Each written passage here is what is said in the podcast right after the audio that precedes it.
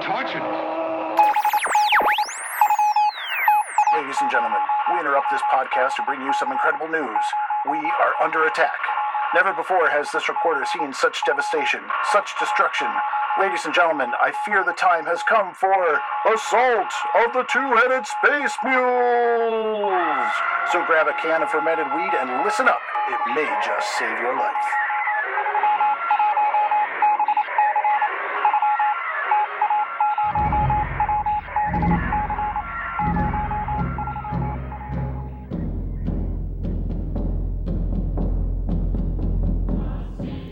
Fellow space travelers. Welcome to Assault of the Two Headed Space Mules. I'm your host, Douglas Arthur, and it's time once again for our annual Halloween episode, uh, wherein uh, I will read to you a classic horror tale from years gone by. Uh, this year, we have a special treat. It is uh, E.F. Benson's uh, infamous uh, short story called The Bus Conductor, which was originally published back in 1905 or 1906 in Pall Mall magazine. Uh, E.F. Uh, Benson was a uh, fairly well known writer of, of, of good repute uh, in the late 19th and early 20th centuries, um, doing more uh, traditional style uh, novels. He was known for having a bit of a sense of humor in his work, um, but uh, he was also uh, well known as a horror writer, mostly in short stories. Um, in fact, H.P. Uh, Lovecraft um, lauded his uh, praises uh, in his infamous 1927 essay, Supernatural Horror in Literature, uh, essay um, that he wrote. And uh, this uh, particular story, The Bus Conductor, um, has been uh, remade uh, several times uh, in modern pop culture. first, as part of an anthology. movie called Dead of Night, which came out in 1945 as a British production humorist uh, Bennett Cerf also did a version of this story, a variation, uh, for his uh, 1945 book of uh, ghost stories. Um, more famously and more recently, though, uh, the story was adapted by Rod Serling uh, for The Twilight Zone for an episode called 22, which was released in 1961. Um, and it featured uh, a, a, a, famous line uh, um, where uh, the character said, There's room for one more. Um, and uh, this was uh, picked up later on by uh, Oingo Boingo in their song Dead Man's Party, and um, also famously in an episode of The Simpsons where uh, Homer and Bart are sitting on the couch, and Lisa, who is, if I recall, um, quite kind of questioning her place within the family. Homer kind of looks over at her and uh, pats the couch and says, "There's room for one more," and uh, of course that's kind of horrifying for Lisa, uh, as you can imagine. And uh, anyway. Um, it's a pretty it's a pretty famous story, and uh, we're gonna jump right into it and uh, so why don't you grab yourself a hot cup of cocoa and a bowl of popcorn and uh, snuggle in and, and listen to E.F. Benson's 1905 story, The Bus Conductor.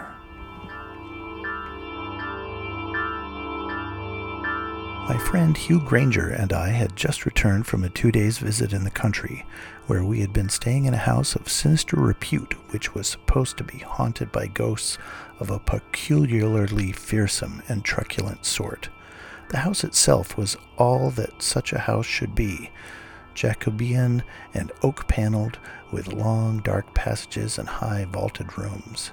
It stood, also, very remote, and was encompassed by a wood of somber pines that muttered and whispered in the dark, and all the time we were there a southwesterly gale with torrents of scalding rain had prevailed, so that by day and night weird voices moaned and fluted in the chimneys, a company of uneasy spirits held colloquy among the trees, and sudden tattoos and tappings beckoned from the window panes.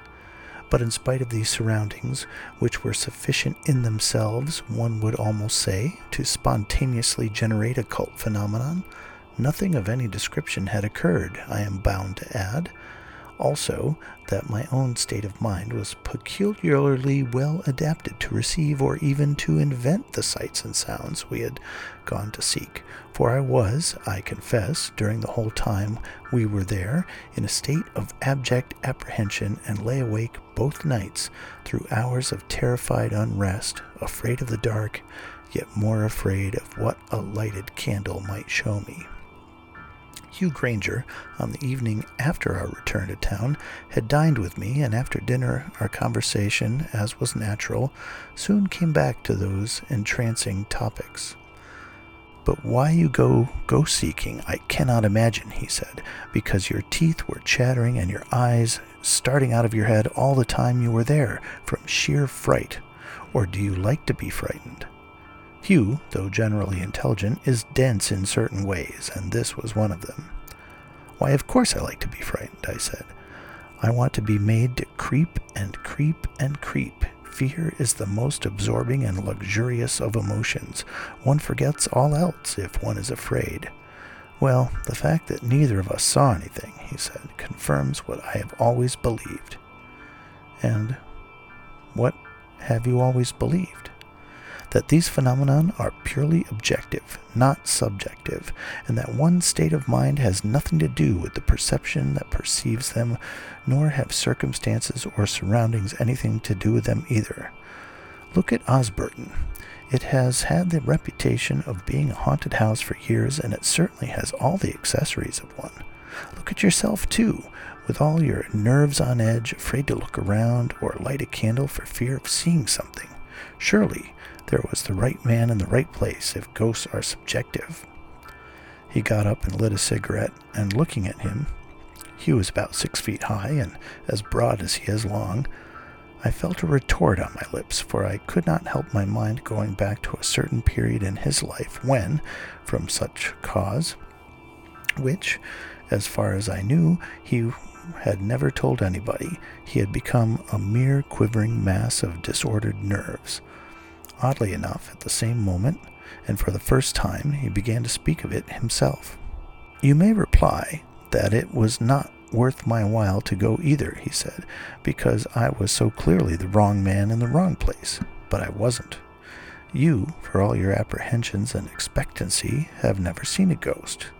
But I have, though I am the last person in the world you would have thought likely to do so, and though my nerves are steady enough now it knocked me all to bits.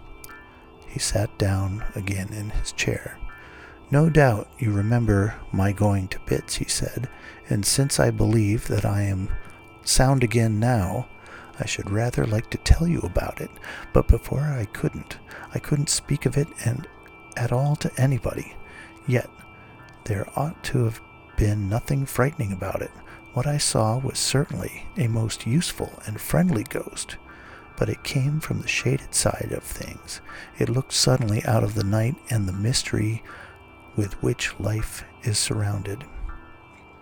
I want first to tell you quite shortly my theory about ghost seeing, he continued, and I can explain it best by a simile, an image. Imagine that you and I and everybody in the world are like people whose eye is directly opposite a little tiny hole in a sheet of cardboard which is continually shifting and revolving and moving about. Back to back with that sheet of cardboard is another, which also, by laws of its own, is in perpetual but independent motion. In it, too, there is another hole, and when fortuitously, it would seem, these two holes, the one through which we are always looking, and the other in the spiritual plane come opposite one another, we see through, and then only do the sights and sounds of the spiritual world become visible or audible to us. With most people, these holes never come opposite each other during their life, but at the hour of death they do, and then they remain stationary. That, I fancy, is how we pass over. Now, in some natures, these holes are comparatively large and are constantly coming into opposition. Clairvoyants, mediums are like that.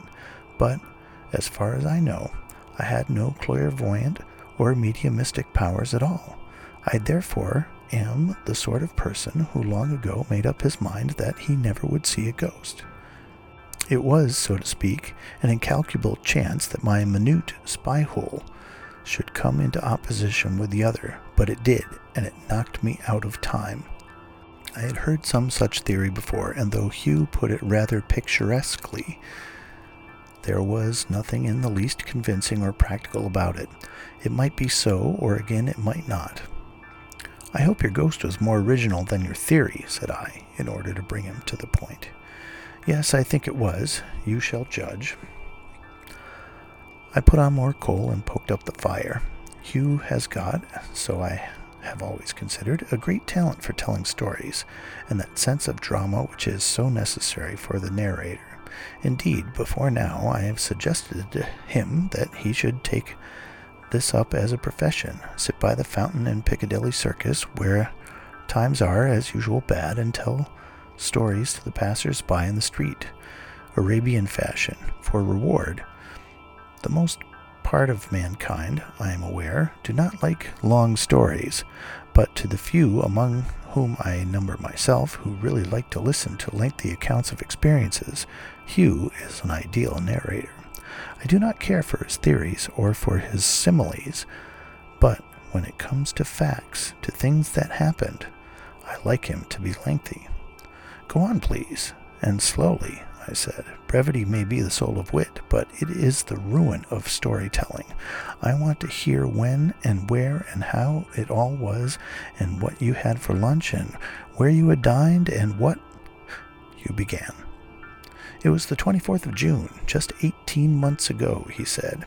I had let my flat, you may remember, and come up from the country to stay with you for a week. We had dined alone here. I could not help interrupting. Did you see the ghost here? I asked. In this little square box of a house in a modern street? I was in the house when I saw it. I hugged myself in silence. We had dined alone here on Graham Street, he said, and after dinner I went out to some party and you stopped at home. At dinner, your man did not wait, and when I asked where he was, you told me he was ill, and I thought changed the subject rather abrupt, abruptly. You gave me your latchkey and I went out, and on coming back, I found that you had gone to bed. There were, however, several letters for me which required answers. I wrote them there and then and posted them in the pillar box opposite, so I suppose it was rather late when I went upstairs. You had put me in the front room on the third floor overlooking the street, a room which I thought you generally occupied yourself. It was a very hot night, and though there had been a moon when I started to my party, on my return the whole sky was cloud covered, and it both looked and felt as if we might have a thunderstorm before morning. I was feeling very sleepy and heavy, and it was not till after I had got into bed that I noticed by the shadows of the window frames on the blind that only one of the windows was open. But it did not seem worthwhile to get out of bed in order to open it though I felt rather airless and uncomfortable, and I went to sleep. What time was it when I awoke, I do not know, but it was certainly not yet dawn, and I never remember being conscious of such extraordinary stillness as prevailed. There was no sound either of foot passengers or wheeled traffic. The music of life appeared to be absolutely mute. But now, instead of being sleepy and heavy, I felt though I must have slept an hour or two at most, since it was not yet dawn. Perfectly fresh and wide awake, and the effort which had seemed not worth making before, that of getting out of bed and opening the other window, was quite easy now, and I pulled up the blind, threw it wide open, and leaned out, for somehow I parched and pined for air. Even outside, the oppression was very noticeable, and though, as you know, I am not easily given to feel the mental effects of climate, I was aware of an awful creepiness coming over me. I tried to analyze it away, but without success. The past day had been pleasant. I looked forward to another pleasant day tomorrow, and yet I was full of some nameless apprehension. I felt, too, dreadfully lonely in the stillness before the dawn. Then I heard suddenly, and not very far away, the sound of some approaching vehicle. I could distinguish the tread of two horses walking at a slow foot pace. They were, though not yet visible, coming up the street, and yet this indication of life did not abate that dreadful sense of loneliness which I have spoken of. Also, in some dim, unformulated way, that which was coming seemed to me to have something to do with the cause of my oppression. Then the vehicle came into sight. At first I could not distinguish what it was. Then I saw that the horses were black and had long tails, and that what they dragged was made of glass, but had a black frame.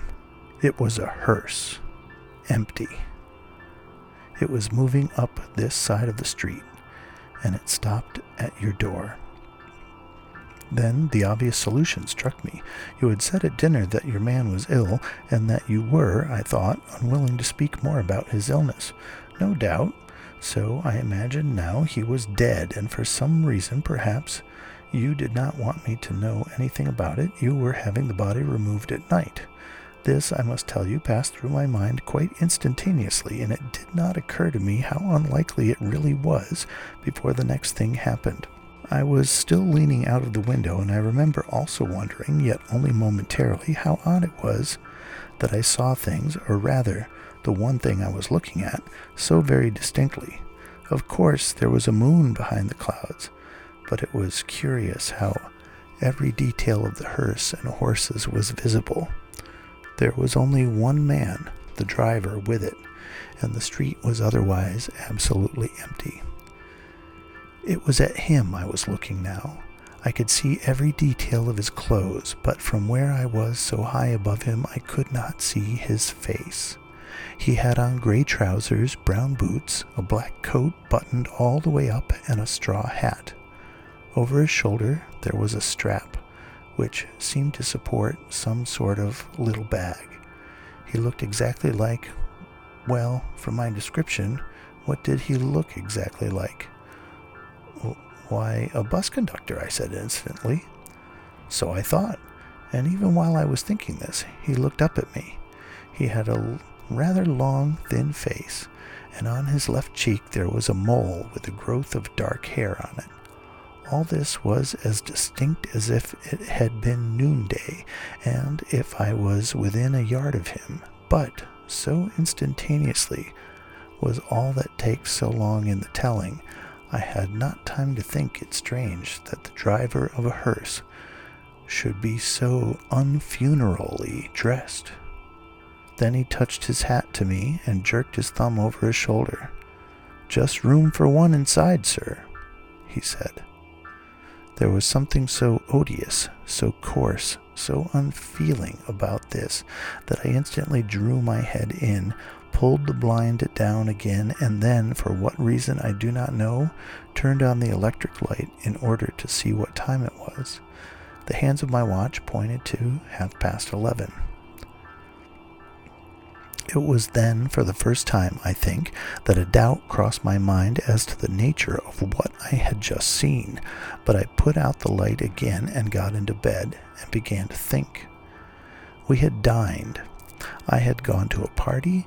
I had come back and written letters, had gone to bed and had slept. So how could it be half past eleven? Or what half past eleven was it? Then another easy solution struck me. My watch must have stopped, but it had not. I could hear it ticking. There was stillness and silence again. I expected every moment to hear muffled footsteps on the stairs, footsteps moving slowly and smallly over the weight of a heavy burden. But from inside the house there was no sound whatever. Outside, too, there was the same dead silence while the hearse waited at the door, and the minutes ticked on and ticked on, and at length I began to see a difference in the light in the room. I knew that the dawn was beginning to break outside, but how had it happened then that if the corpse was to be removed at night, it had not gone, and that the hearse still waited while morning was already coming. Presently I got out of bed again, and with the sense of strong physical shrinking, I went to the window and pulled back the blind. The dawn was coming fast. The whole street was lit by that silver hueless light of morning, but there was no hearse there.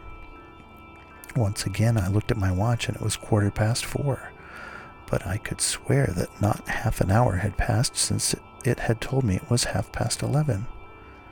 Then a curious double sense, as if I was living in the present and at the same moment had been living in some other time, came over me. It was dawn on June 25th, and the street, as natural, was empty. But a little while ago, the driver of a hearse had spoken to me, and it was half past eleven. What was that driver? To what plane did he belong? And again, what half past eleven was it that I had recorded on the dial of my watch? And then I told myself that the whole thing had been a dream. But if you ask me whether I believed what I told myself, I must confess that I did not.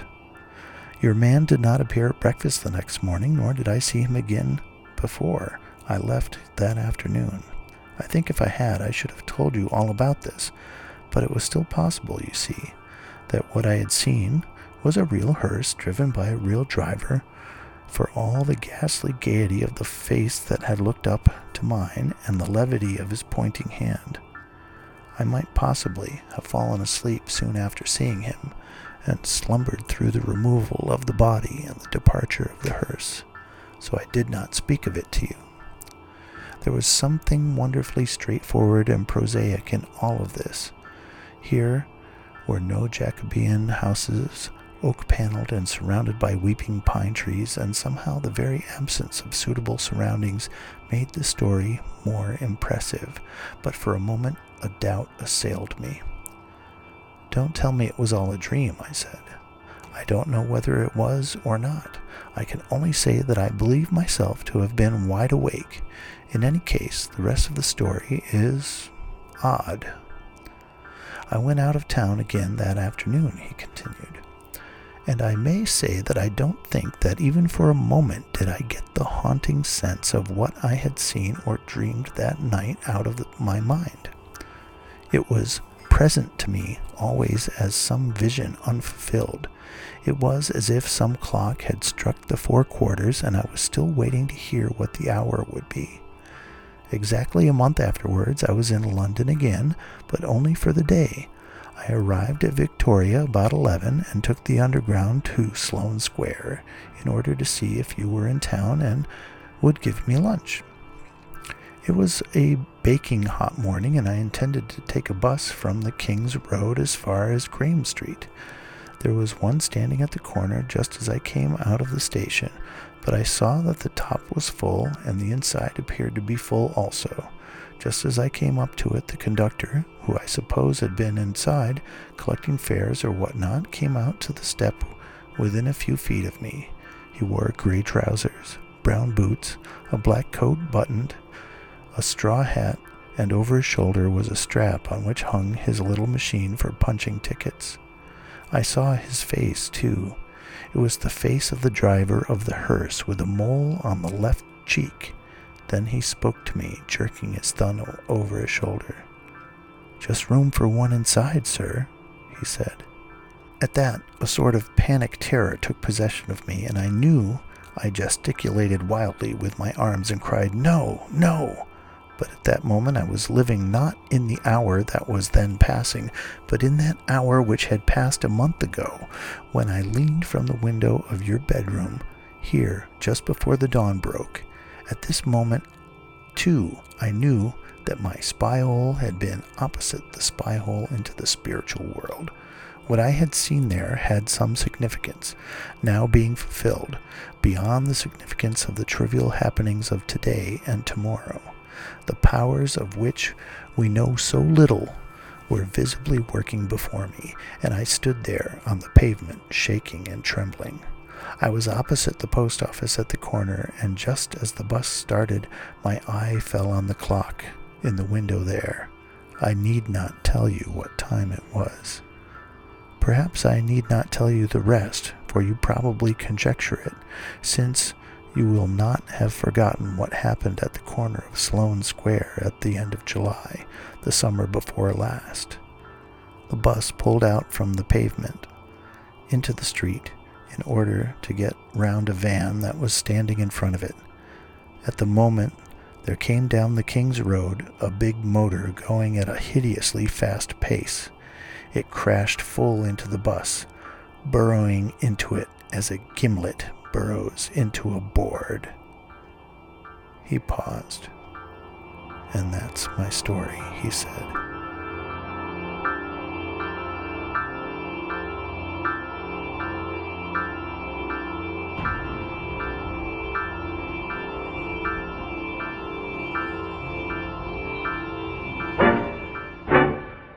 This episode of Assault of the Two Headed Space Mules is brought to you by Sled Dog Beer. Sparkling and crisp, this classic American beer goes down smooth like the frozen tundra.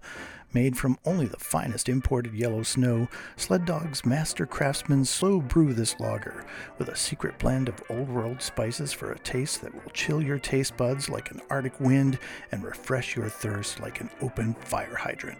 Next time you're out and your mouth craves a blizzard of flavor, ask for a safety sealed can of America's finest Sled Dog.